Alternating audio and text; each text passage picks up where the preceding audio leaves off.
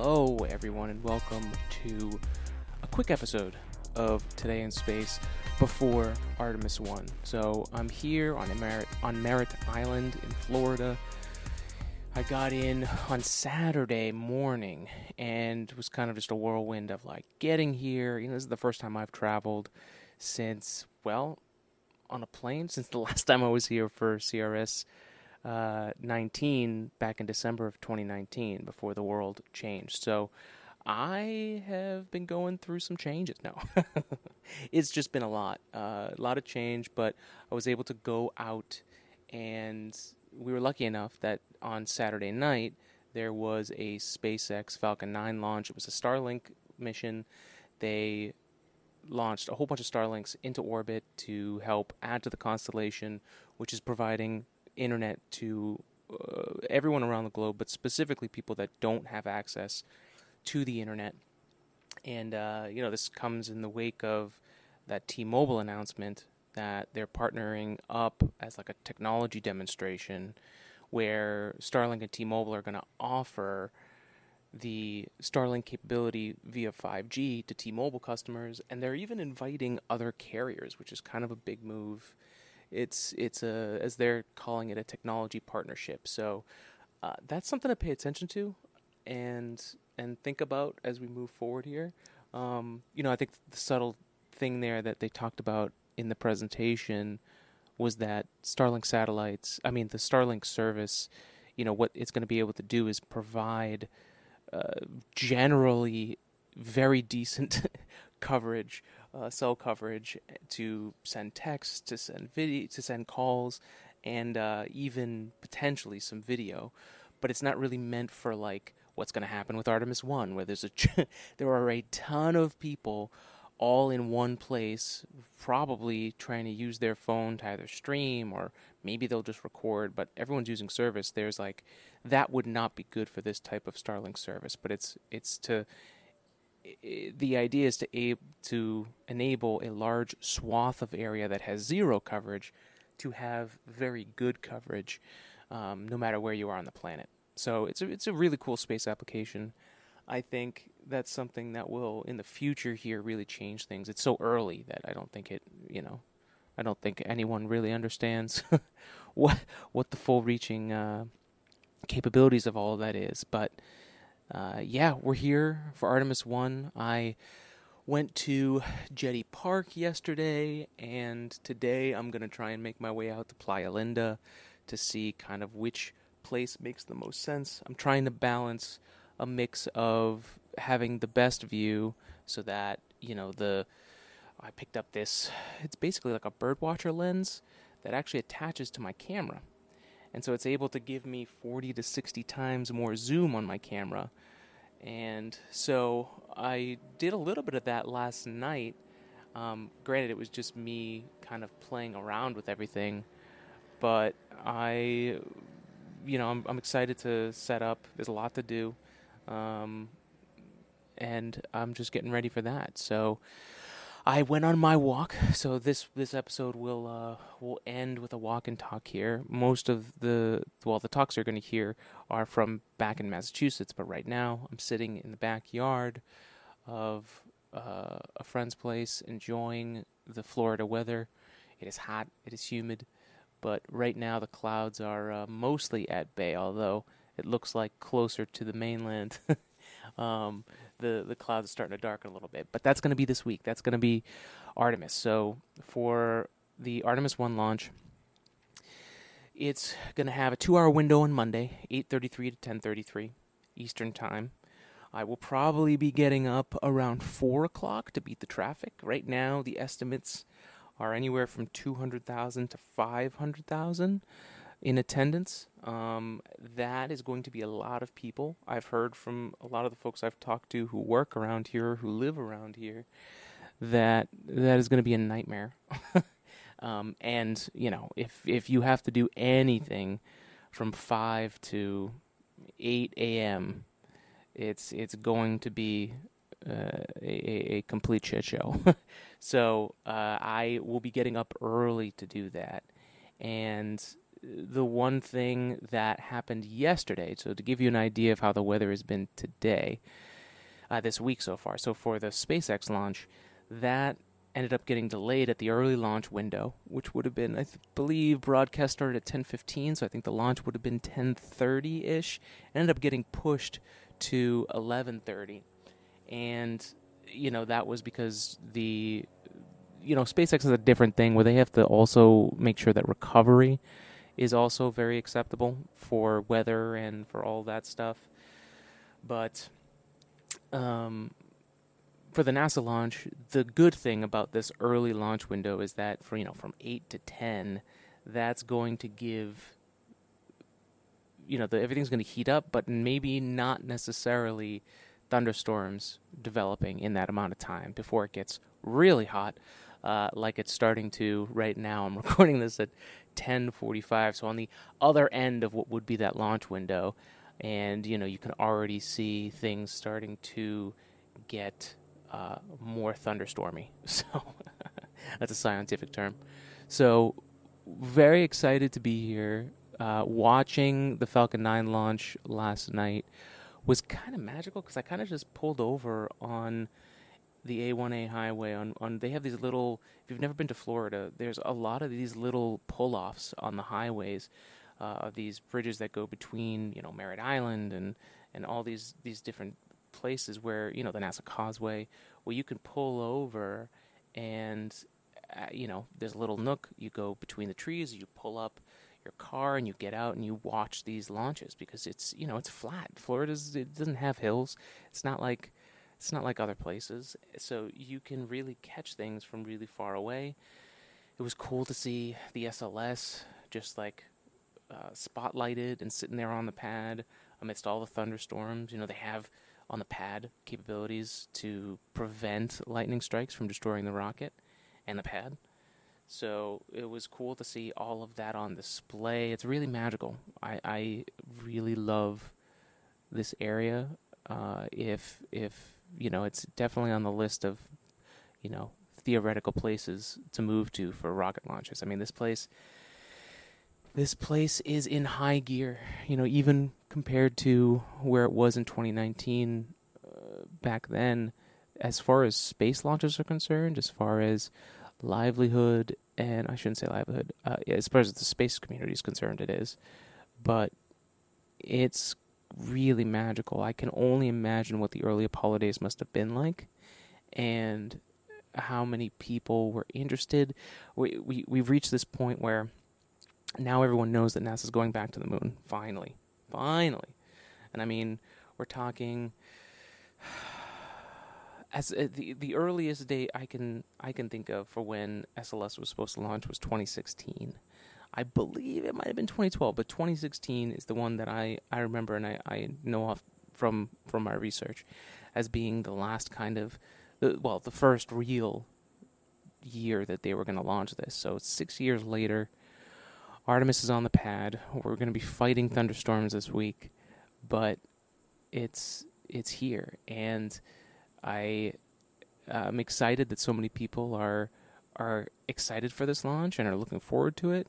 And I've also been interested to hear all the questions of why. Why am I only hearing about this? Why is this something that I didn't know of? You know, especially people who grew up with the Apollo program and the Saturn V, folks who are part of the L5 community, you know, like like original space folks and they they are just getting into this and part of that as we've talked about ad nauseum is that it just took way longer than anyone ever expected to get this rocket out there you know uh, the SLS in 2012 and 2016 as a expendable rocket would have looked like something that would have been worth all the excess money if it had flown on time and it had started the missions to, to get us back to the moon and beyond.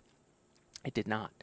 And now, you know, we, we had an appetizer of the Falcon 9 launch, and, you know, that that's a reused rocket. And not only that, it's a rocket that, uh, as uh, almost a year ago, I believe it is, uh, came back to the launch pad after getting recovered, and it had it had busted legs. It was coming back on the drone ship at a tilt. So something was damaged, which means they had to repair the Falcon 9 rocket to get it back out to the pad to launch and then recover successfully again. And that's that to me is a huge, huge thing, not only for SpaceX, even though they're they're routine and you know they they do what they do best, and it, it's also just goes to show you that a lot of the restraint that you know older NASA and you know it's not just NASA the older space industry had against things like repairing uh, rockets or if something's not perfect we don't do it they're showing us that there's so much more of a margin for what a rocket can do and what it's capable of doing and what it's capable of doing repeatedly and I I love the juxtaposition of the two types of space technology right now. Um, I'm looking forward to see SLS. It's going to be the most powerful rocket ever made 8.8 million pounds of thrust. And it's more than the Saturn V. It's a lot more than the Space Shuttle. And it's definitely a lot more than the Falcon 9. So it's going to be a sight. I'm really, really looking forward to it. Now I just have to get my butt out there um, and, and check it out. But enjoy the rest of this episode. This is some spacewalk and talk. We're talking about the first all female spacewalk and also just more on the idea of sending humans back into space and what that means. So, uh, thank you for joining us. Uh, as always, if you want to help support us, one of the biggest ways you can do that uh, for free is to subscribe to the podcast, whether you're listening on Apple Podcasts, following us on Spotify, subscribing to us on YouTube, um, and then sharing the word, you know, spreading the word. You know, if you got anyone who's even remotely interested in space or really feels like they can't get into space because it's too technical, please send them our way. Let them know about us. Um, appreciate everyone that does. And of course, there's other ways that you can support us if you want to go the extra mile to help us fund things like this that help bring us down to Florida for these kinds of launches. And that is through our 3D printing company, AG3D. Uh, there you can, if you want to 3D print something for yourself, a project at home, some custom thing that you only need one, five, ten of, you know, you don't need to go buy a tool to to go make it. That's hundreds of thousands of dollars. If you have an idea, a business you're trying to start, or even just a cool gift for somebody, that's what we do best here at AG3D. We'll help you guide you through the process. We'll help you find the right 3D printing process for what you're looking for. And if you're trying to start a business and you're trying to scale up, we can help you with those early stages and even up to the point where we can figure out, you know, hey, if we need to injection mold something, we can make a 3D printed mold and get that product uh, out in larger quantities. So there's, there's a lot of things that we're able to do, but also if you're just interested in getting into 3D printing, you can check out our Instagram page at AG3D Printing. That's where we have a ton of our 3D printing projects. Um, of course, at Today in Space Pod has some of our stuff as well. We've we've done our James Webb Space Telescope coaster as well as our James Webb Space Telescope uh, model. And we're going to do a lot more here in the future. I'm sure there will be an SLS in the nearby future as well, and an Orion capsule. But uh, those are some great ways to help support us. And uh, as always, spread love and spread science, and please enjoy the rest of the show. And here's to the beginning of Artemis. Thanks for joining us. All right, another spacewalk and talk. I was thinking of a few other names. You guys let me know what you think. And of course, if you have any good names for it, let me know. But uh, spacewalking wasn't bad. I was like, okay, that's pretty good. Then we can go real Boston and go, hey, I'm spacewalking here. You know? Maybe it's a little New York. Who knows? that's what I'm that's what I'm rolling with here. So spacewalk and talk. This is probably gonna be my last one before I leave for Florida, but we'll see. But I'm getting ready for Artemis. I'm getting excited. As far as this mission, you know, it's not it's not gonna have any EVAs, there's not gonna be humans on board, but there will be two dummy astronauts on board filled with sensors and data. They're going to be suited up, just like the astronauts would be. And we learn more about that. Because the other thing about going to the moon is that means you have to enter and go through the Van Allen belt, that belt of radiation that we need to make sure to time, just like weather here on Earth. You don't want to fly when the weather's crappy. Same thing with radiation. You don't want to just expose people to radiation for no reason. So, excited on that. All right, so another space walk and talk. Talk about the first all female extravehicular activity on the International Space Station. The first all female spacewalk was with Christina Koch and Jessica Meir, both amazing astronauts who, if I'm not mistaken, are both in the running for the Artemis mission. So you may even hear those names very soon. There's also going to be a lot of missions. Uh, there's going to be a lot of spots open even before the landing on the moon. So look out for Christina Koch, astronaut Christina Koch, and astronaut Jessica Meir. But it's interesting just to give you guys a perspective of like how different things are. You know, this was a few years back, and the original all female spacewalk didn't happen because the spacesuits that they had on board didn't accommodate both astronauts because you don't want to wear a spacesuit that doesn't fit well. It's not going to perform like you want it to. And that's even if you can fit into it, right? So that first one was postponed and there was a lot of anger on space Twitter, rightfully so, because if having the first all female spacewalk was priority for NASA in the mission planning and all of that stuff, they wouldn't have missed that. Now, I understand that it's a giant, complex coordination that we've had to keep continued human presence on the space station a thing. And maybe that's not on the list of things at that time that were the most important.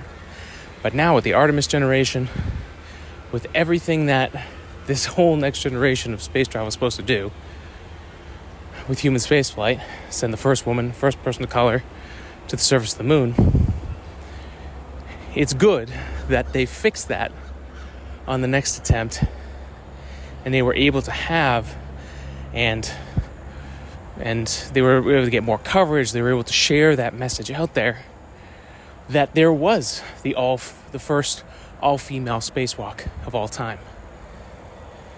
You know, and that is a short segue here from NASA about NASA and how challenging it is that they what uh, what they're doing. Right? They, you know, once the space shuttle retired, we talk about this a lot people didn't even think that NASA still existed. I, as someone who was getting an aerospace engineering degree, was asked, "Oh, well, where are you going to work if NASA doesn't if NASA doesn't exist anymore?" And when I started the podcast, I started getting that answer, that question a lot more. It's 2014, 2015. It's not even that long ago. Where people were still unaware that NASA still existed after the space shuttle.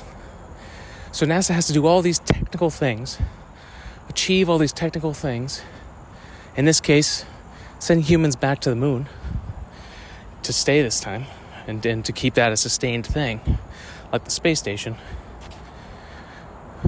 do they have the capabilities to really have great messaging and promote it out to everybody else? And I would say the short answer is that no. NASA's marketing has not really been used to its fullest. There are people still today that are only just, granted, NASA's gone a lot better with this, and I've met some of the people who are on the team, and I know they're doing their best with this. But it's a massive undertaking to try and get people to pay attention to this amazing new thing we're doing. Now that a rocket's on the pad and is going to launch next week, there is this feeling that people are wondering why did it take so long? Why, why have I not heard from NASA in years? Why are we only just going back to the moon now? All of the stuff that people had missed out on because, for all intensive purposes for the public, the space program was not in their daily lives. Like, they're only just catching up to the fact that we have had a long period of drought in the space agency And that is changing, and we're at this, like using this word precipice. I hope I'm using that right. we're at this point where all this stuff is culminating, all the space progress is coming together. We're at this point where now people are starting to pay attention to the Artemis generation and whatever form that's going to take. But it's exciting. The all the, the all female spacewalk was exciting. We did an episode if you guys want to check that out, covering that if you want to learn more about it. We did a segment just about both those astronauts and a little bit of their background. And get excited. There's more of that to come. But uh, as far as the balance on my end, I've continued with the Wim Hof breathing method and my walks clearly. And it's interesting, I'm at that point where I kind of like in the first week had a lot of promise, was able to see a lot of differences, a lot of changes. My body's already starting to adapt, and I'm actually struggling to get back to that minute and a half mark. But that's okay like it's not just going to be a linear or exponential increase of like me doing this stuff. So, you know, got body got the initial shock of all that oxygen from the breathing method. and now I'm I'm more active. I'm, it's it's actually really motivating me to do more walks and to be more physical. And I'm sure my body's also trying to recover as well. So I need to do more research into the actual science behind the method, which he actually has a great link on his website, Wim Hof's web, website, about the science. Because I, I want to understand more about what I'm feeling with my body and what the science is behind that. Um, that just gives me a better idea of my expectations, right? Understanding the fundamentals behind it, like more oxygen in your blood means more energy, more healing, these types of things. Again, I still need to do my research on it but I can already see the results. So, and it's kind of it's kind of like that in life, honestly. Sometimes there's things that there are scientific things that have been looked at and tested, and they they become common knowledge for everybody. And then there's stuff, bleeding edge stuff, that you can still see results and not fully understand everything that's happening. And whether that's a placebo effect or the actual effect of whatever's going on, man, if you have a placebo effect that gives you a benefit out of nothing, you won the lottery. You know, I think a lot of people try to demonize a placebo effect. If you have one, use it. Placebos are superpowers. That's my rant. I also have an update on the Wim Hof breathing method that I've been doing. 30 breaths in and out fully, and then holding for a minute, then a minute and a half, and a second minute and a half. I was talking about earlier last week that I was running into issues, struggling, trying to actually get to that right. You know, I was I was doing really well in the beginning, like most things that we try. I was doing well in the beginning, and then felt like I was starting to slip off. So I was trying to figure out what did I do differently. And this other day, let's say it's Tuesday night, so it's just over a week of me doing this, I realized that I was just over trying to over breathe, you know, doing way too much physical motion and not actually focusing on breathing fully in and fully out based on whatever my body can do, not off some old memory of what I used to do as a teenager or something like that the last time I was in, in shape, you know, like, oh yeah, I could really, could really breathe. But when I focused on just what I was physically capable to do, capable of doing, the first one felt a little tight. The breathing was a little restricted, but I was able to hold for that full minute. And it felt more like calmly holding my breath than my body feeling like it needed to breathe.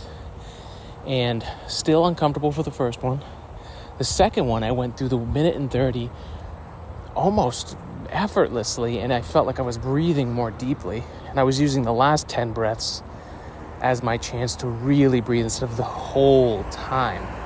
and I was just listening to my body. If it was restricted, I breathed in as much as possible, I breathed out as much as possible. So, the moral of the story, which is is the moral of the story for most of the things when I try for the first time, is you can put too much effort into something very simple, especially if you're not focusing on it. So, when I was actually focused, things went extremely well. So, I'm excited to keep testing that theory, see how it goes. But it's, it's also just a great reminder of like when these astronauts go on these EVAs, they're not going in surprised at, at option A, option B, even option C. You know? You're definitely not going to get 100%. You're not going to be able to know everything that could happen. But if you can guess 95% and know all your different options for what's available to you, you can then make the decision in the moment instead of spending all that mental energy worrying about what could be, what could go wrong. You know, if you plan as well as you can and you take action on it, you're in a much better spot than most people. So, I'm looking forward to, what these human spaceflight missions bring and show us of the capabilities of human beings. And I'm excited to learn more about people on Earth who've started to untap our potential, like Wim Hof. So that's it for Spacewalk and Talk.